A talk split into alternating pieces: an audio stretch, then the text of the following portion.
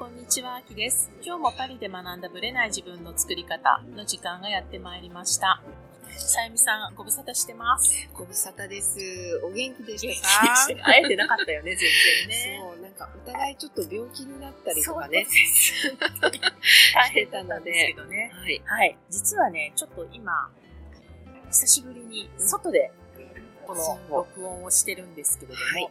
シャンゼリゼのね、すぐそばのロワイヤルモンソーっていうところではい撮。ってるんですけれども、はい。なぜかというと、はい。3月14日ですよね。そうです。14日からマスクも義ね務化ががなくなっ、てて、はいで、いわゆるパスサニテパっていう。スサニテ、子供はパスサニテで、はい衛生パスでで、大人はワワクチンパスはいっていうのがなくなったために、そうなんですよ。ね、いつでもどこでも入れるようになったと。そう。もうなんてありがたいことなんでしょうね。ちなみに私もさゆみさんはワクチンを打っていなかったので、はい。締め出されていたという。の、自主隔離みたいな、ね、感じだったんですね感じでしたね。だからレストランはもちろん、カフェとか、カフェもダメ、飛行機乗れない、あとも列車も、長距離列車乗れない、あとコンサートとかイベントとか映画館とか、そういうのもダメでしたよね。スパとかエステとかも全部ダメでしたね。で、ほら、さゆみさんもね、さっきも録音前に言ってたけど、そういうバレエのレッスンとかね、そういうところも、それもいけませんスポーツジムもダメだったので、はい。それが一応3月14日からなくなるということで、そうです解よ。禁になり、ねなんかね、マスクしないで入れるってだけでも結構違うよね。今までどこに行くのも、スマホでワクパスの QR コードをね、、出さないとそうね。見せないとどこにも入れなかったんですけども、それが何にもチェックされないっていうか、素通りでね、普通に入れるっていう、これまでのフランスに戻ったっていうね、っていう感じですよね。そう、嬉しいなと思いますよね。この時期が相当長かったですからね。何ヶ月私たち耐えましたか半ね。年ぐらいじゃないですかね。ね10月だったと思うんですよね。うんなんかその間レストランはもちろんダメ。うんで、その前からワクチンパスではないんだけど、衛生パスはあって、陰性証明を出さないと。入れなかったんだけれども、その PCR とかね、陰性証明が有料になり、そうなんですよ。1回25ユーロ。陰性はね、だって PCR40 いくつですよ。そう。それは、25は薬局とかで簡易的にやるやるね、抗原検査でしたよね。それはね、25なんですけど、他の PCR はね、はね、40高いですよね。ーロ、5、6千円ぐらいになっちゃうんですよね。高かったんですよ。もう一回払うからね。そう。でもそれがないとね、そう。どこにも行けなかったなからね。実際、入るために何かその検査を受けたことありました？どっか行くために。ありましたよ。やっぱり抗原検査は近くの薬局で、例えば子供の送り迎えのための待ってる間のカフェに入るためだけににとか、そう。あとは、それに合わせて3日間有効だったじゃないですか。はい。最初72時間だったんですよね。途中で24時間になってるのもなんかね、何の意味もないって感じ。24時間 だからどのタイミングで検査を受けるかって結構大事だったりしましそのたよね。間に全部こう予定を詰め込む詰め込むみたいなことをしてましたけども、今だからなんか思い出話みたいに話せますけど、本当辛かったですよね。ていうのか見えないストレス結構大きかったような気がするんですよね。で、行きたい時にどこにでも行けないし、どこにも行けないし、行ける場所が限られてて、私は、もしかして私ってうつ病とか思ったことがありますよ。冬にかかってたからね、余計にね。冬だったのもありますよね。そう。ドンピシャで10月からこう真冬乗り切って、うんで、このなんていうの、いつまでっていうのが全く見えない、そうそああいう感じがね、う。で、このままこのパスがね、フランスで永遠に続くなら、私はもう移住しようと。言ってたね。そう。移住するつもりで、本当家族とも話したし、すっごいいろんなプレッシャーに押しつぶされそうになってましたね。ね。なんかフランス、まあ、ヨーロッパもね、イタリアとかも厳しかったと思うんですけど、やっぱり国によってやっぱ全然違ってて、なんかフランスは結構きつい方だっかなりきついかったですね。でだから日本の方がなんか2回目3回目打たなきゃとかっていろいろおっしゃってたと思うんですけどもでも日本って義務じゃないじゃないと思って、パスなんかないじゃないと思ったら、同調圧力とか、ね、そっちがね、言われてたみたいですけども、私がもし日本にいたら同調圧力も無視してたと思う。それぐらいの精神的なプレッシャー、もっと多分フランスはあったと思うので。そうですね。まあ、日本と違って同調圧力がない国だから、そう、自分のやりたいように。そう。だからフランスは義務化しないと誰も言うこと聞かない。そうなんですよ。本当本当おっしゃる通り。うん、だから、まあマスクもそうやって義務化になったし、義務化しないとしないんですよね。誰もしないからね。そう。うん、で本当に3月14日なくなったらあっという間に誰もしなくなって。誰も、今周りを見渡しても誰一人してないですし、してもいいんですよね。そう、してもいい。したかったら。だけど誰一人してない。そう。ただ、電車とかね、公共機関はね、はい、しないとね。しないといけないので。135ユーロの罰金は相変わらずよ。135ユーロなんですね。相変わらずありますよ。はい。コントロールしてるとこ見たことはないんですよね。チケットね、電車賃のコントロールが来るけど、マスクとかのコントロールは誰もしてない私も一度も見たことないですね。うん、してなかったと思いますよ。ね、そんなところに135ユーロって、なんか、しないし、まあみんなその場でしてごまかして。脅し？脅しですね。まあ、そうしないとしないから。誰もしないんじゃないかなっていう感じはあるので、まあ、これがね、いつまで続くかっていう問題は、ね、今年の冬場にまた変わるかもしれないし、ね、あと大統領選挙がフランスは4月にあるんですけど、そのために一旦ね、票獲得のためにこれを外したっていうのもあるっていう考えもあってまたもし同じ大統領が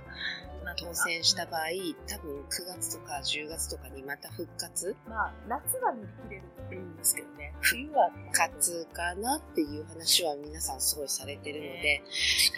一瞬だけの喜びかもしれないですけど、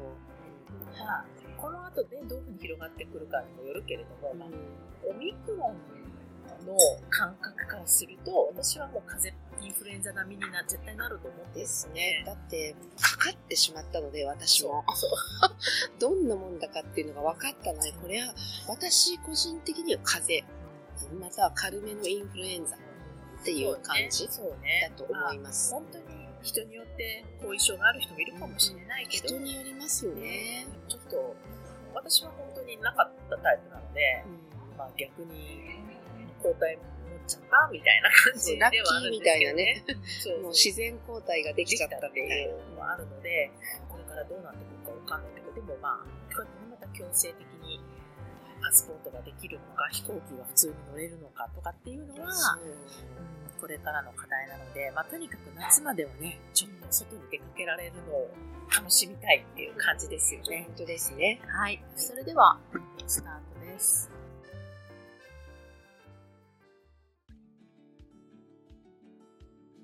はい、本編です。先週ね、今のウクライナ状況について、私の見解についてね、お話をさせていただきました。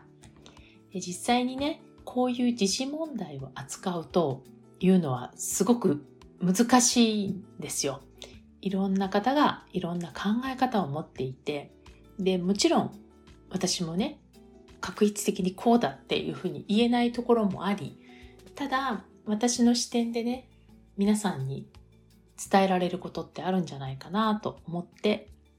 微妙なネタではあるんですけども、お話をさせていただきました。で、実際にね、そういうこの微妙なところを感じ取ってくださるというかね、そういうところで感想をいただいて、私自身がね、すごく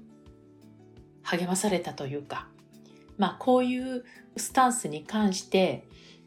すごく共感したとかね、非常に近かったとかね、ある方はね、なかなかこういうことって公に言えない、こういう言いにくい内容をね、伝えてくださってすごい励まされましたみたいな、こういうご意見もいただいたりして、私自身がね、逆に励まされた気がします。で、今日はですね、まあ、その関連ではないんですけれども、前回ちょっとソワメムでね、もともと全然違う話をしてたんですけれども、そこからニュースネタに移ったわけですよね。で、最後ね、そこで盛り上がって話した話をさせていただきたいと思います。もともと、まあ、ソワメムのライブでいろんな話が出た時に、この今のね、ウクライナ状況を見て、映像で見てしまって、目を晴らすまでね、泣いたみたいなコメントをいただいたわけですよ。で、多分ね、そういう衝撃的な映像とか、嫌顔でも入ってくるじゃないですか。こういうことに対してね、感情がかき乱されることってあると思うんですよ。もちろん、今自分たちが目の前に起こっていること、そういった時に、まあ、必死に対応する。前回もそうだったんですけども、ちょっと大きな地震があったりとかね。そういう時って、悲しんでる場合じゃないじゃないですか。なんとかこの自分の目の前にある出来事をね、乗り越えようと思って対処するじゃないですか。だから、こういう時っていうのは、感情が揺れることってないんですよ。揺れてる場合じゃない。でも、ある意味、自分ごとなんだけども、自分ごとじゃないみたいなね。他人の話みたいな時っていうのは、非常に感情が揺れやすいタイミングじゃないかなと思うんですね。で、今回のウクライナの話もそうだと思うんですね。で、私自身は他人事とは思えない。もちろん自分の家族がね、危険にさらされてるわけではないんですよ。ただ、ヨーロッパで起きていることということもあるし、私の友達は、まあ、パリにいるんですけども、ウクライナ人で家族がね、ウクライナにいるっていう状況とかね、そういうのを知って、気持ちがね、かき乱されることはあります。で、ニュースを見てて、みんな言いたいこと言うじゃないですか。で、それに対してね、感じることもあるわけですよ。すごいロシア悪みたいな感じになってるけれども、なんか、ただロシア国籍というだけで結構ひどい非難を浴びていたりとかね、罵声を浴びさせられてたりとかっていう話も入ってきてます。だからそういう意味でね、正直どっちの国にとっても苦しい状態じゃないかなと思います。国民にとってはね。で、そういう時にやっぱりニュースをどういうふうに見ていくかっていうのはすごく私たちのね、知性が問われると思っています。ニュースはね、受動的に見ていくと、どんどんおかしくなっていくと私は思います。なぜかというと、メディアっていうのも一種の主張があって、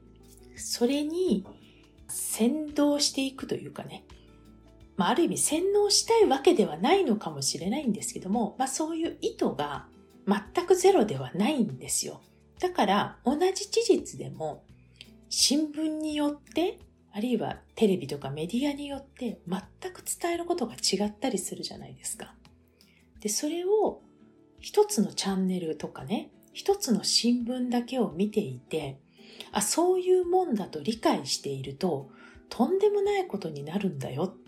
っていうことが、だんだんこういう YouTube とか他のたくさんのメディアっていうので明らかになってきています。なので今までは大手のそういうメディアに取り上げられなかったら知る由もなかったこと。本とかねそういう出版物だったら比較的自由なんですけどなかなかメディアだと規制がかかって言えなかったことを堂々とね言う人が出てきてで堂々と言うことによってまあアクセスしやすくなってでそれが日本国内だけだったも話が全世界に広がっていく。まあそこを逆張りでというかね、逆に利用してるのが今この実際の戦争の情報戦だと思うんですね。実際にどっちにとっても有利になるような情報戦は繰り広げられています。だから正直ね、何が正しいとかっていう発想自体がもう無意味なんですね。またそれぞれ自分にプラスになるようなこう心理戦っていうんですかね、情報戦っていうんですかね、そういうのをやってるので、正直、これは正しいんだって前提に立っちゃうと、見えなくなってくる世界があるんじゃないかなと、個人的には思っています。なので、メディアとの付き合い方、あるいはその情報との付き合い方っていうのを、私たちがね、意図的に意識をしていないと巻き込まれるよと。なので、今は情報は受動的に受け取らないっていうのが鉄則です。これは私自身のね、考え方ですね。それは自分の生活を守るためでもあるんですけれども、やっぱ感情がかき乱されると何かやりたいことがあっても手につかないとかね、ざわざわして一つのことに集中できないとか、あると思うんですね。なので、メディアを意図的に選ぶっていうのはすごく大事です。だから個人的にはテレビを流しっぱなしにしてるのが一番最悪かなと。自分で取りに行ってないからね、チャンネルひねっただけなので、まあ今ひねると言わないか、リモコン合わせただけなので。で、正直、私はどこどこではこういう主張している、どこどこではこういう主張しているっていう断片的な情報しか得てません。それも活字で。なぜかというと、そのメディアを私は別に各メディアの分析をしたいわけではないので、変な情報を別に拾わなくていいじゃないですか。だから、意図的に見に行ってはいないんですね。だから、自分の中でこのメディアは見ようとかっていうのはあんまりないんですけれども、まあ、少なくとも日本のテレビは、ハテナマークかな。うん、やっぱり偏ってるかな。そういう意味ではね、全くそこでは語られない世界っていうのがあるんだっていうのは、まあ、私はね、フランスのメディアはアクセスできるっていうのもあるんですけども、フランスのメディアだって、はっきり言って、NATO の中にいるので、NATO の立場でね、フランスはこういうことやってる、ああいうことやってるっていう正当化するような情報ばっかり出てくると思うので、うん、これもね、一概には言えないんですけど、少なくとも多角的にね、違う国のメディアを見ることで、視点はね、変わるかなと。で、私がね、やっぱおすすめしたいのは、情報は意図的に取りに行く。もちろん、誰の情報を取るかっていうのはすごい大事なんですけれども、やっぱりね、自分で主体的にメディアを選ぶ。あるいはこういう人の話を聞く。こういうところの視点の人を得に行くっていう自分の意思で選択するっていうことが大事です。で、私の場合は特になんですけども、視覚見る方のね、視覚が結構優位な人なんですよ。だから、イメージが入ってくることによって、想像力がかき立てられるというかね、インパクトをもたらしやすいんですよ。だから、逆に言うと願望実現の話で言うと、イメージを活用していくって方が大事なんですけど、逆に言うと、ニュースとかは視覚で情報を得るとかき乱されるってことなんですね。だから、私の場合はですよ、視覚から情報を得ることをしない。なので、テレビとか動画、まあビデオ系ですよね、はニュースソースとして見ない。ただ人が話しているとかね、事実とか、耳で入ってくる情報、ラジオ的な情報とかね、まあ、だから動画を見てても映像を流さないような動画のスタイルであるとか、言葉だけで話してくれる。これはね、言葉だけで話してくれる方が、まあ、言い方変ですけど、小説を音読してるのと同じ感覚なので、自分のイメージの中で解決できるので、見せられるってことはないから。だから私の場合には、耳から入れる、活字から入れる方が落ち着いてニュースが見れるっていう感じなんですね。だから皆さんにとってね、自分がどういう状態の、だから視覚なのか聴覚なのか、そういうものによるメディアからの影響の受け具合っていうのをね、見てもらって強い場合には、そのやり方じゃない方法でニュースソースを得た方がいいんじゃないかなと思います。なので、私自身はさっきも言ったように、知的な関係っていうのがいいと思うんですよ。で、知的な関係というのはどういうことかというと、比較的感情がかき乱されないで、中立的に物が見られる状態、物事を客観視できる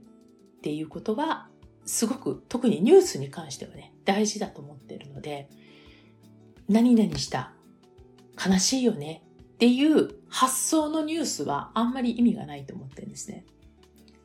で、前もね、お友達と話してたんですけど、その不倫ネタになって、まあそれが暴露されて、表沙汰になった時に、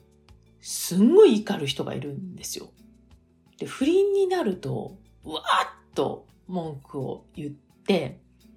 で、それは、そのニュースを聞くことで、あるいは見ることでかき乱されるからなんですね。まあ多分、その方の中にあるご自身のね、認識っていうのがあって、不倫に対する認識があって、まあ怒りとかね、悲しみとかあったりして、それが全然関係ない人の話なのに、かき乱されるわけですよ。だから芸能人の不倫なんて正直私たちの生活には何にも関係ないのに、でもそういう情報を拾っちゃうわけですね。で、これは、ご自身を知るっていう意味でね、例えば不倫についてね、何か深く分析したいならともかくですよ。ニュースで勝手に書き乱されて怒って、でも怒ってるから興味あるし、そういうニュースばっかり逆に追うわけですよ。で、それ、そしてまた怒るみたいなね。そういう循環を作っていくんですよね。で、これは本人にとって、まあニュースを得るっていうことに対して幸せなのかっていうことですよね。そこをね、考えたときに、感情をかき乱されて疲れ果てて怒り果ててっていうのは、私なんかはね、プラスにならないんじゃないかなとか思っちゃうタイプです。じゃあ、こういうニュースは触れない方がいいっていう意見もあると思うんですよ。ネガティブな情報は一切受けないとかね。そういうことはあると思います。だからポジティブな話しか聞かない。怖い話は、ニュースは見ない、聞かない。で、そうやって、私の場合はですよ、視覚は閉じますけど耳は閉じないつもりです。なぜかというと、ニュースっていうのは、今のこの現代の歴史を作っていく流れなので、現実はね、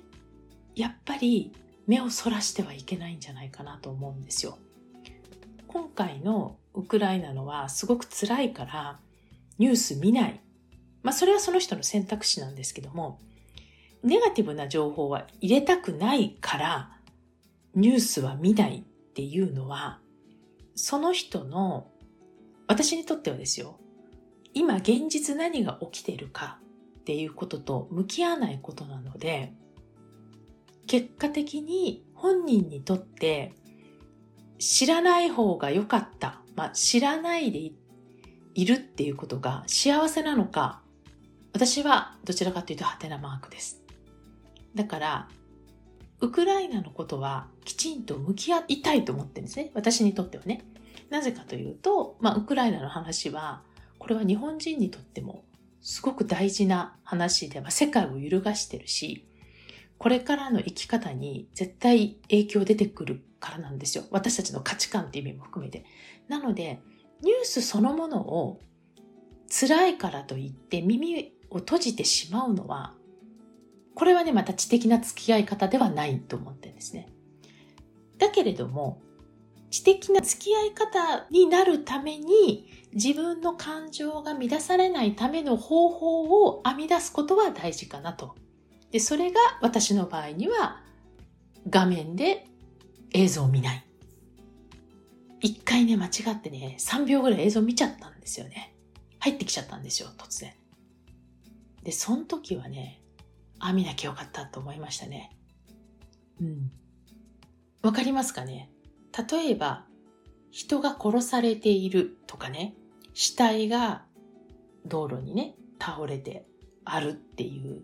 言葉で聞くのと映像を見てしまうのでは、視覚優位の人にとっては全く違うんですよね。だから言葉で聞くっていうのは勝手に私がイメージをかき立てられるので、最悪なことも想像できるし、最小限のこととして想像もできる。だけど映像を見ちゃうと、そこがインパクトとして入ってきちゃうので、これがまた難しいなと思ってます。なので、これはね、ウクライナの話に限らずなんですけども、今、楽しいニュースだけじゃないと思います。和やかなニュースだけじゃないと思います。私たちの身の危険をね、脅かすようなニュースが入ってきてもおかしくないと思うんですよね。で、その時にどういう付き合い方をするのかっていうのを私たちはね、やっぱ日々考えていく必要があるし、まあそういうのをね、例えば私の場合は子供がいるので、子供に対してもね、見てほしいなと思ってるところではあります。なので皆さんも今ね、世界を騒がせているニュースと向き合うのか、耳を塞ぐのか、それは自分にとって、自分の人生にとって最終的にどっちが大切かっていうところをね、ちょっと考える視点にしていただけたらと思います。また来週お会いいたしましょう。ありがとうございました。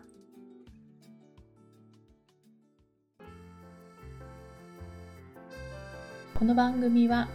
毎週日本時間の木曜日の夜に配信されています。配信場所は iTunes のポッドキャスト、Google ポッドキャスト、Amazon Music、Spotify などから聞くことができます。YouTube も時間差はありますがアップされています。